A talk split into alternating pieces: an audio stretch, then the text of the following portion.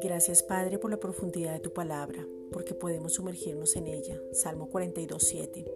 Tu palabra nos sostiene para no dejarnos mover por lo natural, en plena pandemia y al oír de terremotos, inundaciones, calamidades, violencia, conflictos y guerras con más frecuencia, es cuando nos sumergimos, es porque hay sed y entonces de nuestro interior va a correr como ríos de agua viva tu palabra. Juan 7, versículos 37 al 38. En cada crisis y desastre podemos ver una oportunidad. Podemos ver las riquezas y maravillosas riquezas de tu gloria y de tu gracia. Efesios 1.6.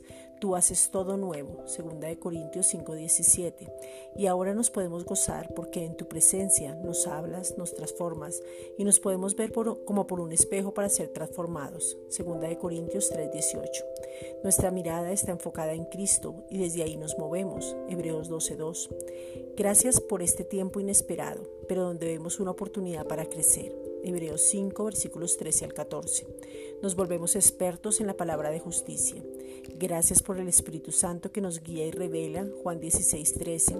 Gracias por la autoridad y el poder, 2 de Corintios 12, 9.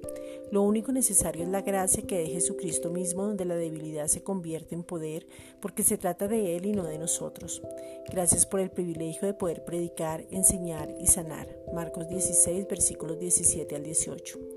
Gracias por la posición que tenemos ahora. Gracias porque somos tus hijos amados y aunque el mundo diga lo contrario, esto también va a pasar y pronto estaremos viendo que lo que tú has dicho se cumple. Salmos 138.8. Gracias por la vida. Aún respiramos, nos vemos, vivimos por fe que es Cristo, Galatas 2.20, y estamos sanos, guardados, protegidos, seguros y confiamos en ti. Nada nos puede separar de tu amor. Romanos 8.38. Gracias, Padre.